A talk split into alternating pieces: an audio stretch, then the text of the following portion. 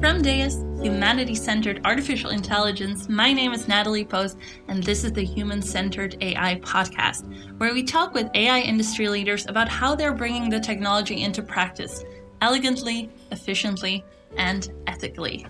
For our inaugural episode, today I'm joined by Dennis de Reus, who is head of artificial intelligence at ABN AMRO's Group Innovation. So, hey Dennis, great to have you here on the podcast. Oh, great to be here. Before we deep dive and go into what the impact is of artificial intelligence on the financial industry, can you tell me a little bit about yourself, your background, and basically what, what got you here? So my background is that I'm currently leading artificial intelligence for ABN AMRO. Um, I've only been doing that for about three months. Um, before this, I've been with uh, with McKinsey uh, also for several years. And before that, I've worked at IPsoft, which is a company that both does automation in uh, data centers, uh, which I did not work on, and that works on uh, chatbots. Um, and there I was uh, globally responsible for their implementation. So it was a team of about 80, 90 people. Um, mainly engineers and, and, project leads. So I've done a lot in kind of conversational AI, but within the bank now, uh, responsibility is much broader, and we're doing topics that still vary from, let's say, NLP to things with images to things with uh, data ranges and just you know, large data sets. If we look at, uh, for example, fraud monitoring. Yeah. Um, so yeah, a bit of everything. Yeah. Uh, I have no formal background in AI. Uh, I've studied chemical engineering. Wow. But, so, uh, so how did you get into this space initially? Um, yeah, step by step, I would say. So I, I went from chemical engineering into McKinsey Digital. I started mm-hmm. working on IT architecture topics. Um, and then I've always been active with IT and technology. Um, and so loved working on those types of topics. And so kind of when the opportunity came up to switch to IPsoft and work on the implementation of their chatbot, um, I still remember seeing this demo and uh, inputting, let's say, a page or two of text into this bot, and then asking a, a random question about that text and getting the right answers. Like, how would I program this? uh, so joining them was a great opportunity to learn more about that. And then when I moved back into McKinsey, mm. uh, it became a very natural fit to work more on uh, what we would dub there as advanced analytics. Yeah. And so within analytics, uh, I've done things like uh, uh, pricing optimizations with uh, with machine learning, mm-hmm. Uh, also operational optimizations for let's say industrial parties. worked on a chatbot for a telecom player, so it's been kind of you know getting more and more in depth there. I think that combination then eventually gave me the the opportunity here to join at ABN as well.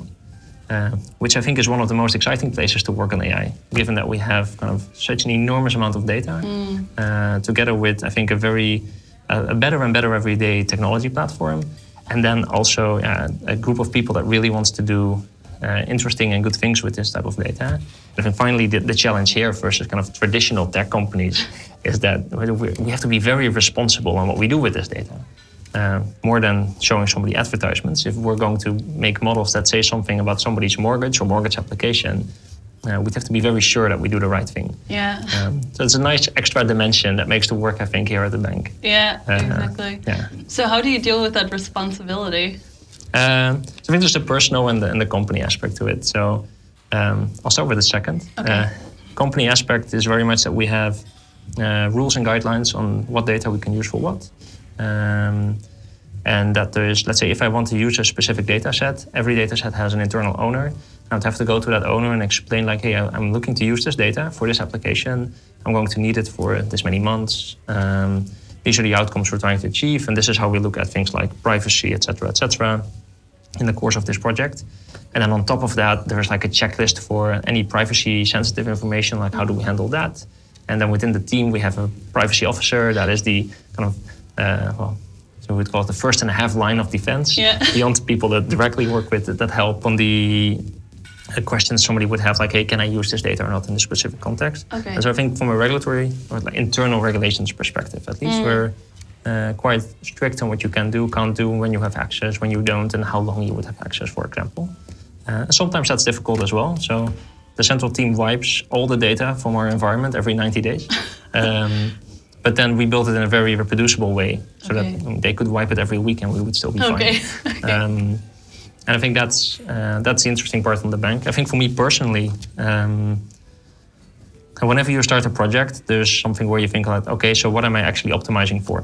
And I think um, within the bank, at least the people that I've worked with directly, there's this sense of okay, we want to do good and right by our customers. And so one of the projects we're doing is that we're looking at uh, debt relief for people that get into a situation where they cannot pay their debts, uh, okay. perhaps because they've become ill or they might have had an accident or something else could have happened. Um, and I think for these people, it's very important that they get help on these type of issues uh, as soon as possible. Um, but it's also a very sensitive type of case. Mm. Um, and so we're using AI, at least we're building that right now, to automatically classify those requests and create the case uh, so that the employees that are there can actually focus more on handling the case than on kind of the basic administrative work of the emails. Yeah. Uh, but the next step for us would be to say, hey, which cases seem very likely uh, that we would indeed give the debt relief? Mm. And so we can pre-sort those uh, using AI, basically saying, look, the uh, expectation is for us to allow this request to proceed. Uh, but the ones where we say, well, this is something that we would likely reject, uh, we would actually not pre-sort them, but we would give them to the humans yeah. in any case. So if you do not help someone with that relief, it's a very big decision mm. and it impacts lives quite substantially.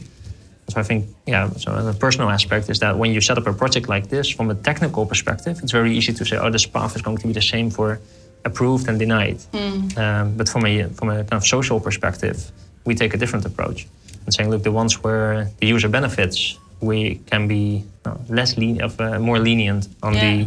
the uh, decisions we make, and we might give this to somebody that just says, yes, this looks okay, versus the one where you're likely to reject. Say, look, actually, let's not reject this. Let's give this to a human uh, uh, person in the team that will actually do the full case evaluation as it happens today. Mm, so that okay. basically, whatever the outcome of the model is, people are better off than they were before. Yes, very important. Yeah. Yeah. So, how are these use cases established within the bank? Where are they coming from? How do you initiate them?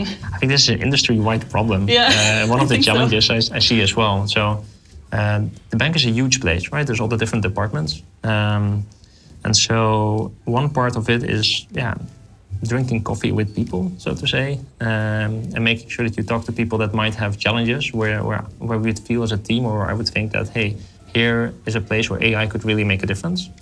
Uh, and very often you'll find that people are looking to work on some of these things. Mm. At the same time, I, I, do think this is, a, is an issue in general because many people that are not specifically, let's say, in a team that works with AI, they are not familiar with what you can do with AI or not. And so they might say, oh, we have this perfect AI case, and it turns out to be extremely difficult. Mm. And then there is these cases where people say, well, this should be impossible, and it turns out to be relatively easy.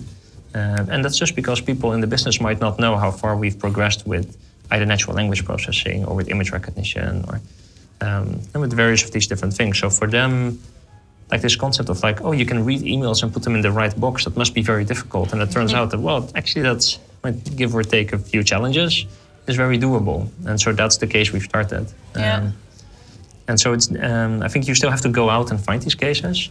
And the other part is you have to go out and educate people on what we can and cannot do, so that when they think of cases, they can come back to us. Uh, and it could be my team here with the AI lab. Uh, it could also be different teams that mm. already do data analytics within the different business lines. Yeah. So, how do you deal with that education part? As in, how do you educate people with no formal background in technology on what are the possibilities of AI?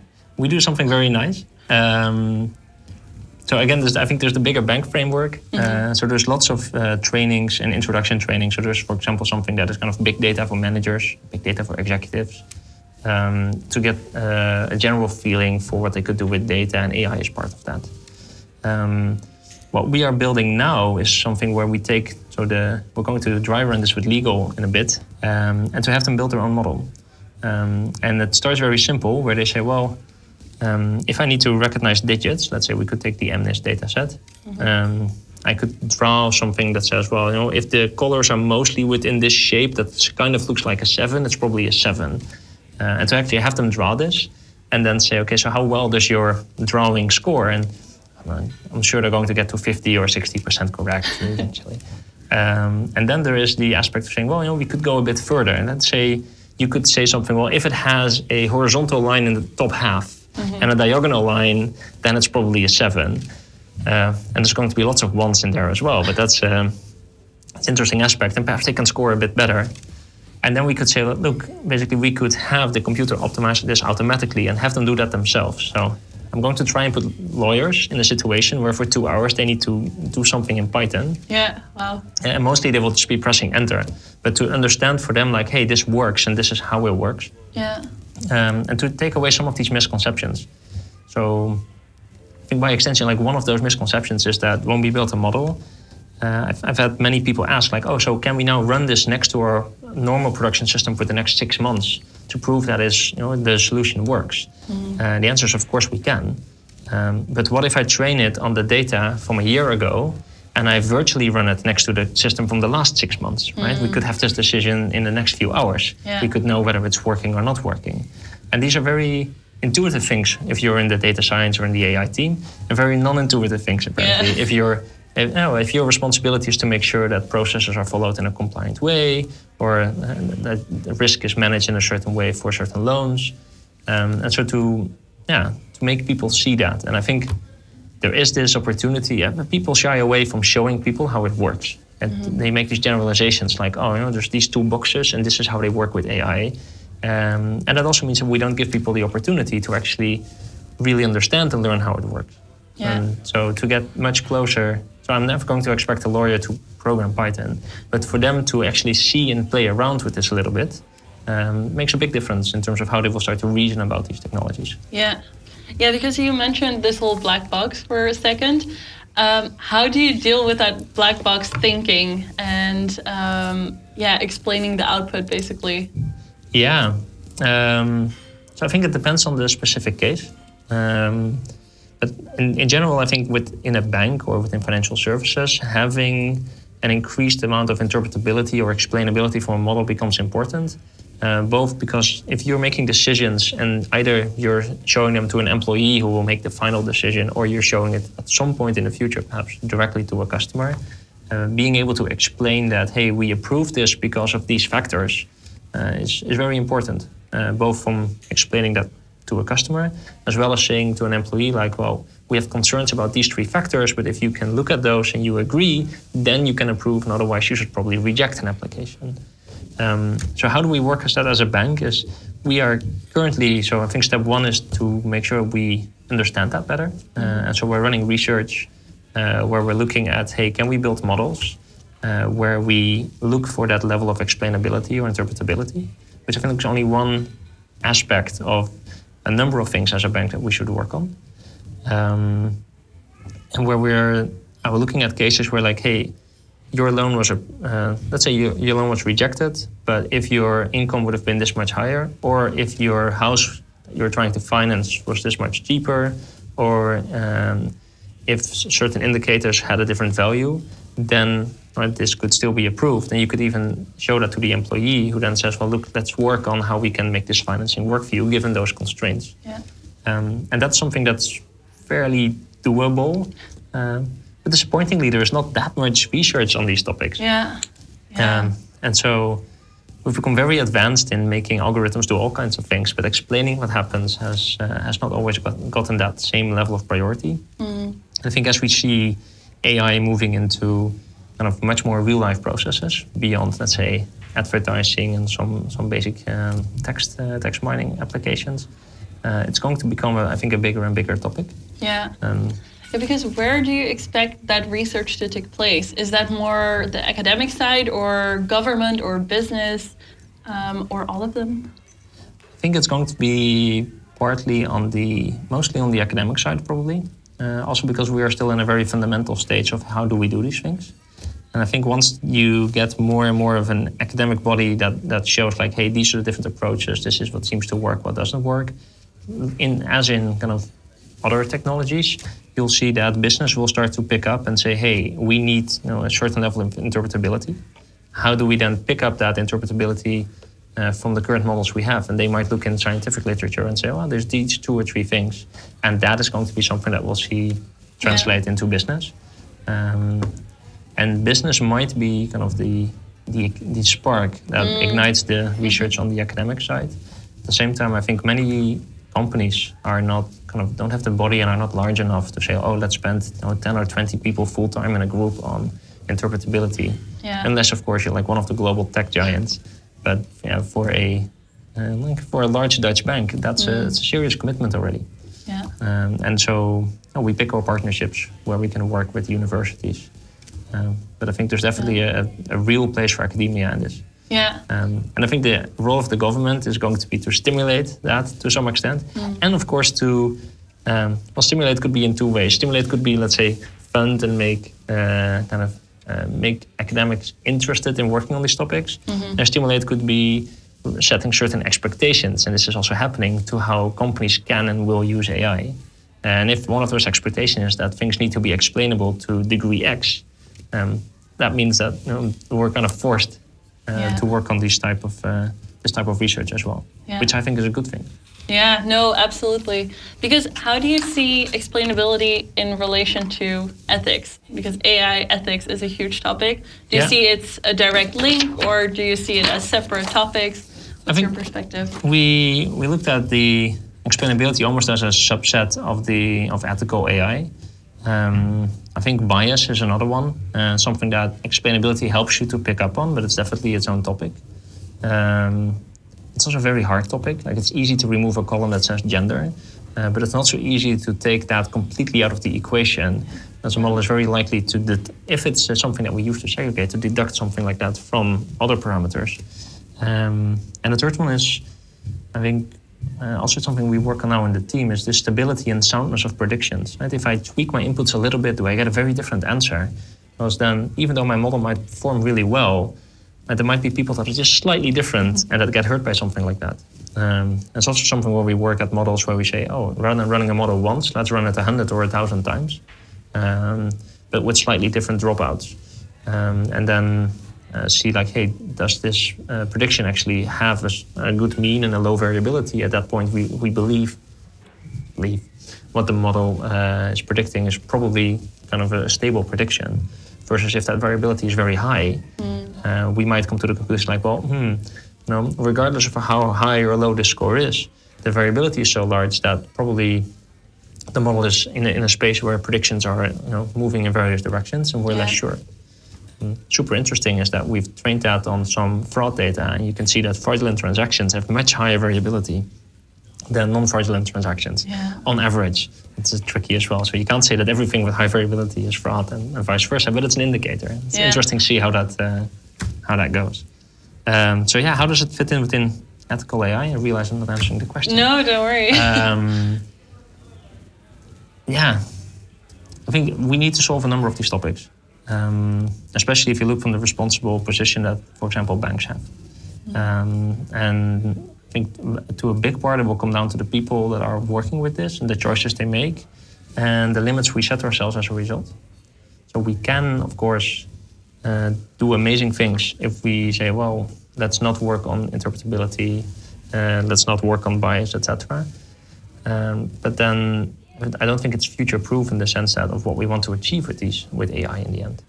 And so I think the context of ethics it's something that is not just a technical solution. It's much more of like how do we train the people that work with it? How do we make sure that our models and our outcomes uh, meet certain criteria around fairness, around uh, bias in general, around interpretability, uh, around kind of soundness or stability of the predictions. Um, and that's going to be much bigger than just plugging in a technical solution. Yeah. Because how do you bring out those capabilities within teams? Yeah, I have a, have a strong uh, opinion on this. Mm-hmm. So I see that much, or I think the traditional industry has, has, has, very much focused on saying, oh, we need data scientists. And so you get uh, fairly deep and sometimes narrow profiles where people are very good at modeling and, and working towards a certain fit. Uh, successful teams, I think, have at least some fraction of fairly broad generalists. So people that are comfortable modeling, but also comfortable working with data, but also comfortable interacting with the business, understanding, in my case, for example, how a bank makes money and how our business works and how we, uh, what our mission is towards our customers. Uh, so that this kind of example of like, oh, it should just be four degrees higher yeah. doesn't happen. Um, but much more that we're kind of in sync with the business. Um, and then I think the normal norms and values of the company come back.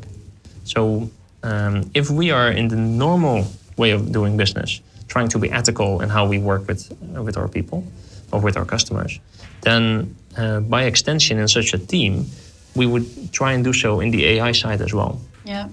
uh, and put in normal guidelines that, that, make that possible. Uh, I think if you work in just in technical isolation, it's very easy to miss that uh, because there's this disconnect between what ethics means in this business yeah. and pure data science that you could run on a cluster somewhere on your laptop.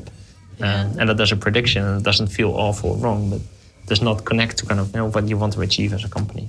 Yeah, clear. And where do you find those people then? Because you mentioned quite the broad profile that you're yeah, yeah. looking for. I know that you're building a team right now and expanding fairly quickly. Yeah. So if, if anyone is listening that has a background with you know able to model but also you know, eager to interact with the business, doesn't need to be banking per se, right? Um, but I think these type of broad profiles have broad experiences. Mm. So um, I think a subset of our team is we've had somebody that's with the bank for 25, 30 years and in the last few years, I said, look, I want to do data science, and has been reschooling himself, which I think is a very interesting setup for somebody that um, brings real power to the team in terms of knowing everything around the bank, and then being at a certain level of data science skills. Uh, we have somebody in the team starting that has a background in building his own startup. Uh, mm-hmm. something of us uh, did some machine learning and AI, but also is very much operational in making sure that certain things got delivered to certain customers, etc. Oh, yeah. uh, but definitely that entrepreneurial vibe, uh, and has therefore sense of what it means to run a business, um, and has a background uh, both kind of from the academic side as well as for the last few years working on artificial intelligence. And then we have someone in the team that has a background as a strategy consultant uh, for a few years, and that then went into a much more academic type of side uh, of applied research and then went into a startup where he was the lead on all the machine learning. Um, and then we were able to convince him to, to join here. uh, and so these type of profiles are well, it's difficult to get them straight out of university because of that yeah. broad level of experience. Um, but I think that's I think a, yeah makes for very powerful people. Uh, and they are not going to be the deepest experts on specific topics. When I find someone that has spent the last eight or 10 years of his life on just image recognition and only apply to houses, then that person is going to be much better at doing image recognition in houses than anyone in my team. Yeah. Um, but my team tends to be is happy working on the things that are going to make a difference for the business within the next three months, yeah. um, and and hopefully afterwards as well. But uh, and I think so. That's a, that's a trade-off. Um, and that's where I stand now with the team. I think the vision further towards the future is that you'll see within the business line, so close to where the action is happening, mm-hmm. you'll see, I think, more of these generalist profiles grow. Um, I think central teams, which is my team sometime down the road, might get more uh, more into specialization mm-hmm. because when the when teams that are in various business lines are so good from a hey we can run everything end to end as long as it's not something very very niche um, but when it becomes very niche, we need a place to go to ask for that expertise. That could either be externally or that could be like a central center of excellence. Yeah. Yeah, clear. Yeah, because I mean, I think hiring is such a big challenge within the AI space in general. I think there's so many different profiles out there and so much need versus demand or supply versus demand. That's really um, a big challenge. But what are the other challenges that you see within the industry when it comes to AI? Um, so I, I, think a number of things. Um, one for me is this focus that has traditionally risen on modeling, uh, where where this kind of implicit people think that modeling is the hard part of implementing AI in a company. Uh, and I think all in all combined, it's probably less than a quarter of the effort. Um, and so this concept of, hey, do we have the right data? Is that data available? Is it clean? Do I know how to work and interpret it? Uh, is also very important. And it's something that is like, oh yeah, we'll get the data and then we'll go and do the modeling. And then eight weeks in, you finally have the data, and it turns yeah. out the modeling is only two weeks of work. And then the other part is, um, if you look at this end-to-end perspective, now I have a working model that makes useful predictions. How, as a business, will I use this? Let's say every day or in every process that could use this type of prediction? What is the infrastructure that actually runs and hosts my model in a way that tomorrow and the week after and the week after that it still works? Um, and then all that combined is still only the technical aspect. How do I make sure that actually the predictions are right and that the, that it's valuable for the business and that it's actually something that the customer experiences in a positive way? And so I think that whole end-to-end chain, it's an immense uh, amount of work, yeah. and it's much more than modeling. And I think that if I look at so more from the McKinsey experience. But if I look at many of the, the data science teams or the central teams that we've worked with, um, you, you can typically see that they started off as in uh, modeling is the hard part, and then slowly expanding their scope. Uh, and very often the data and data cleaning part has become more and more important. I think also a lot of models have never made it to value mm. because of the second part uh, about going into production. Yeah, and so for example, I think there was an interesting article from Booking.com uh, with you know the six lessons learned of I think 150 models in production. Um, and a bunch of those, so there's some, some stuff that relates to modeling, but a bunch of those are really around okay, so how do you properly design your experiments and how do you measure and value what your models are doing?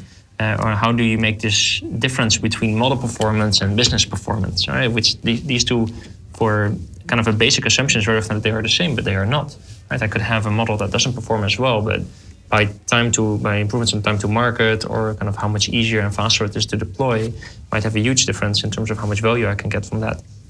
And also to have AI or machine learning in, in their case as a as an ingredient, or I think the name is Swiss Army knife in mm-hmm. product development. and I think this comes back again to having more people that know what AI is and how you work with AI. Um, because if you're designing new products and then bolting on AI at the end, it's a very different thing than saying, hey, we have this thing called AI in our toolbox. And if I design a product, how can I already from, day one use these things to, to make better products? Um, and so I think it shows, interestingly, that, that, even for them, right, the, the lessons learned in, in a, what's an academic paper uh, relate a lot to kind of you know, how do we make business impact and business value and go beyond um, just modeling performance.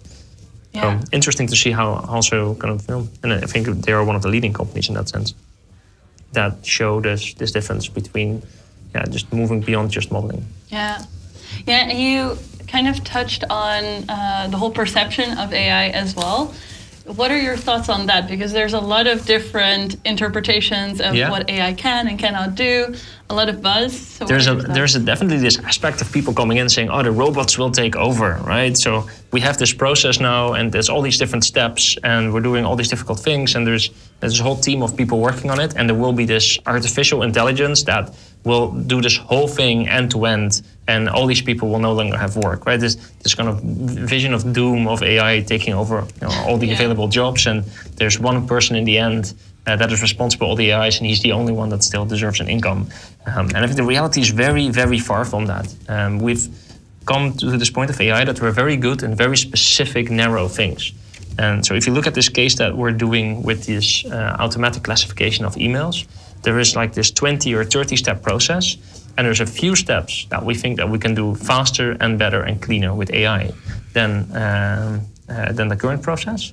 And so those are the ones we decide to kind of support with AI.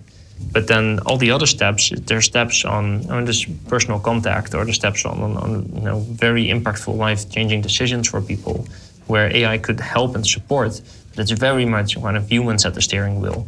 Um, and that will stay for a long time. But I think this, yeah, for people not familiar with artificial intelligence, they the right, a misconception. It's Something when I talk to my parents, they see all the AI as the same. So the AI that classifies these emails is the same type of AI that would drive a car, and uh, that's not the case, right? My this AI AI quote unquote can class, can read a text and classify it as one of twenty types of email. Yeah. Period. It can it cannot drive a car. Uh, it, it, can also not read other types of emails. It, it, this is what it does, and it does only that. Um, and so again, I think it comes back to the education piece. There's, yeah. there's a lot we can do, and there's there's a lot and a lot of untapped potential. Um, and at the same time, um, I think yeah, using the words artificial intelligence has has led to this perception that it's this very broad type of, of uh, intelligence, and that's not something where we are. Yeah. Um, and something that we have to grow into. So I think um, we're working more or less, I think, across the board on four larger teams of AI that, that work. And so one part is really around personalization. Uh, and I think a very good example is Anna, the chatbot that we have on our website. Yeah. Now, Anna is some is a chatbot that you can see when you are logged in, and that you can ask questions around things that you can see on that specific page. And uh, we're doing hundreds of chats a day, I think now, and that's growing because the team is learning from. Basically, we can see the questions that Anna does not answer, and then we say, "Hey, there's a category of questions here we seem to get a lot. So let's actually put those answers in as well. And so that, that one is getting broader. And it works well.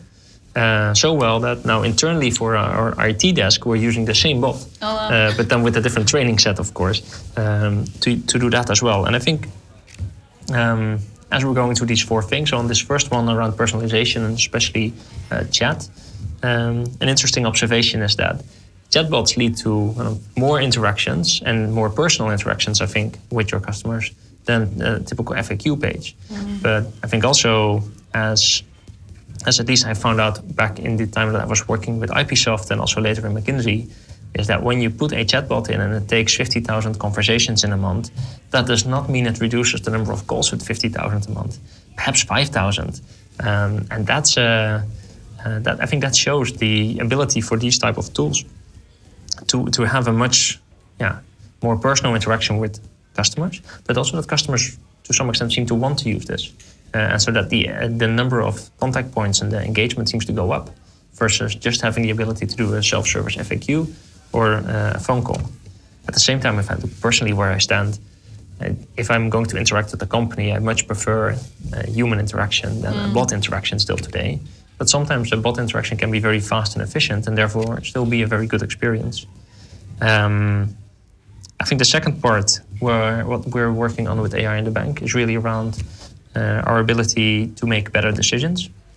Um, and that means that uh, we have a lot of processes where somebody has to look at a, a, a, large amount of data and then make a decision. And this could, for example, be a mortgage application. So you have to look at somebody's income statements, at the house, at the and information the notary provides, etc., etc., etc and there's a lot of information and uh, every given that same information to somebody else or to somebody else they will follow the same instructions and there's even going to be a margin where people might have hmm i might have approved this and somebody else might not have approved it i think so with ai um, we are much more in a position to help these people go to this much larger data set and to distill the things that they really need to look at uh, and make therefore more consistent and better decisions um, a third part, and I think this is something you'll see at almost every industry that experiences AI, is around efficiency. Mm. And so the uh, case where we classify emails is an example of this, um, where it's really around we have a process that we think we can automate with AI tooling that we could not automate before. Um, and so that takes administrative work mostly away. I don't think, like for some time, it will not be kind of very deep uh, decision level of, support. I think the, the decision piece is really more advising people what to do. Yeah. Um, and I think the first, fourth part, which could be a combination of those above, is making the bank safer. Um, and that ranges from using machine learning for uh, anti-money laundering or fraud detection uh, to, um, let's say, machine learning to identify phishing emails or spear phishing emails. Spear phishing is really tricky because it targets a specific person uh, but we can we can show actually that our models are sometimes better than the typical products on the market for this. And then within that same bucket, you can see this interesting part where it's somebody in a basement can train a model that could your voice uh, could transform that into the voice of our CEO. Uh, this is very tricky, right? And I think for the bank, perhaps it's still something which I like where we have very structured processes around this. But imagine this company with 200 people, and you get a phone call, right? You're in charge of accounting from the CEO, and it's like he's on a different phone number, but it's definitely his voice. And, and then he asks you to, to wire some money. So this concept of fraud has existed for a long time over email or text mm-hmm. messages, but now it, it, you can do this with you know transforming your voice. And I think there was a a Google blog, if I remember correctly, from just a week or so ago, yeah. that showed that uh, like with fairly limited uh, data, like literally a few minutes of spoken text, you could do these type of transformations. Um, and people said, "Well, this is really cool because you know, I could leave a message for someone on behalf of someone that was passed away, but with a kind of a good emotional memory mm. for like his mother's birthday, I think, and his father okay. had passed away because of illness. At the same time, somebody will abuse this and, and yeah. do this type of fraud. Um, and so, one way to protect yourself against this is to train people. Yeah. Uh, another way is to say, hey, can we detect these types of things automatically? Um, and so I, I, would see this as one of the topics kind of in the safer bank yeah. at some point forward and you can see this even in video, right? I mean, it's spottable, but the, yeah. this whole concept of uh, putting somebody's face on somebody else's face in a in a video is kind of scary if you see how fast that has evolved. Yeah, Somebody invented yeah, this, and a year later, it's everywhere. And you have to change your processes, basically saying, Yeah. look, no, the person actually needs to sign with his reader because we can't go from the voice. Yeah. Or alternatively, we need to have something that detects that a voice has been tampered with. Uh, Wow, there's a interesting type of uh, things that's happening there. I think it's going to get more important as well as the kind of the other side of the security community is starting to use this more and more. Yeah, no, exactly. And I think also a lot of organizations are popping up that are then detecting deep fakes or those fakes again. So it's like a bit meta in a sense, but. it's a it's, bit uh, of a well, actually it's an interesting topic in itself is that i think the industry has been growing very fast um, and now we have this thing of you know, a few people that say oh we can have a deep fake detector. And suddenly this is a company. Yeah. and so the amount of kind of less than 10 people ai companies is exploding at least in my perception. Yeah. um, and a lot of them are selling a, a tool right? We have one or two neural nets or some kind of model that we've trained that does a b or c. Uh, that's what we sell. Um, and i think long term yeah, a lot of these tools can be replicated um, especially if it's around huh, having or not having access to certain types of data. Um, and so i'm curious to see what happens to those companies whether they Yeah. get kind of bought into larger companies if they would grow a portfolio and at some point do become kind of more products than tools. Um, it's interesting to see how this yeah we have this market of a lot and a lot of small companies both consultancies and this kind of you know oh we provide a specific tool to do x um, and it's challenging for us as a bank because Yeah. um, the amount of governance we have on running and introducing new application uh, is quite serious. Um, also because, of course, because of data access and et cetera, et cetera. So if we introduce one of those tools, and it's like if we go to a whole suite, we have to do a certain assessment. If we do one tool, we have to go to a similar type of assessment. So it's not easy to actually work as a corporate with these small, kind of very niche single shot type of applications, mm-hmm. even though they could be very powerful by themselves. Yeah. So, do you? so How does this consideration take place then? Because do you actually work with some of those smaller companies and smaller tools, or is this really on an exceptional basis? I think at various levels. So we do proof of concepts, um, and this could be with smaller or larger companies. Um, but I think our um, um, our chatbot, for example, is one of the largest providers in the world. Um, then uh, at the same time, if we are very serious as a customer in using a tool, uh, we also invest in those companies from time to time. So we have our digital investment fund, Okay. um, and so I think one of the most of the larger, let's say, either data or AI or machine learning types of toolings uh, that we work with, we also, for example, have some some stake in that. Okay. Okay. Clear. That makes So, yeah, Cool. I think we touched upon a lot of different topics uh, so far. I think we did. Yeah, definitely. So maybe um, for the listeners to summarize it briefly, what are the key takeaways? I think looking towards the future, I think so. The one key takeaway is that we're doing amazing stuff at ABN AMRO. um, but I think looking more forward, um, I think there's a number of trends in AI. Um, and what I would expect and what I think is interesting to see is it's one, this broadening of skill sets that you see in teams from very technical to I think much more business savvy, much more across the chain, uh, and bring in specialists where needed. I think there's going to be this expansion of this technical view in the type of work as well to kind of a taking a, a perspective that also includes, let's say, ethics and bias, interpretability. Then I think there's this already happening trend, and it will get stronger on taking this end-to-end perspective on getting the data right, making sure that you have the right kind of uh, access layer for data, uh, the uh, the ability to have you know clean and annotated data, have data owners, and governance, the whole set, uh, as well as you know uh, good platforms for modeling, for model development, um, but also for hosting of the models in production, and then evaluating and monitoring if they work properly um, including this whole end-to-end view towards business value and how do we make sure that what we build is actually valuable and actually gets used kind of by the business on a day-to-day basis. And we will start evaluating, I think, at some point in the future, the data teams for the business performance rather than, oh, have you brought this into production or not? Yeah. Um, I think uh, a fourth one is this aspect of data becoming more important. So even if you have the right tools and have the, the, the right governance and systems, uh, companies will be able to distinguish themselves or be better kind of either in performance or in how they're kind of perceived by the market uh, by you, by having the right data and using that more uh, in a more integrated fashion. And that could even be beyond the limits of a single company. So I could totally see the banks working together on non-competitive areas uh, to share data or to at least co-train models, for example, with fancy ways of not sharing data but still having that type of benefit. Uh, for example, to prevent fraud. Because uh, if we work together to prevent fraud, then everybody except for the criminals is better off. Um, and so that's typically one of those cases where it actually helps to be able to pull more of that type of insight together. Um, yeah, and then I think finally we'll see as we use this type of technologies more and more in the business that the let's say non-techie people will start to get a better feeling uh, for what this is and how they can use it. And you'll see that successful people are able to really make AI an integral part of their part of the business.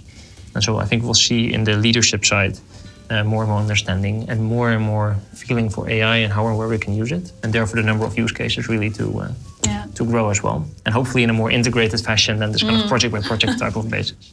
So I have I have very high hopes, but then I'm in a chair that is supposed to have very high hopes. Great, yeah, thank you. The summary was perfect, and thank you so much for your time. Happy to have helped. Great. And that was it for our first episode of the Human Centered AI podcast. If you like this episode or have any feedback, do not hesitate and reach out to us at deus.ai. Thank you for tuning in and see you next time.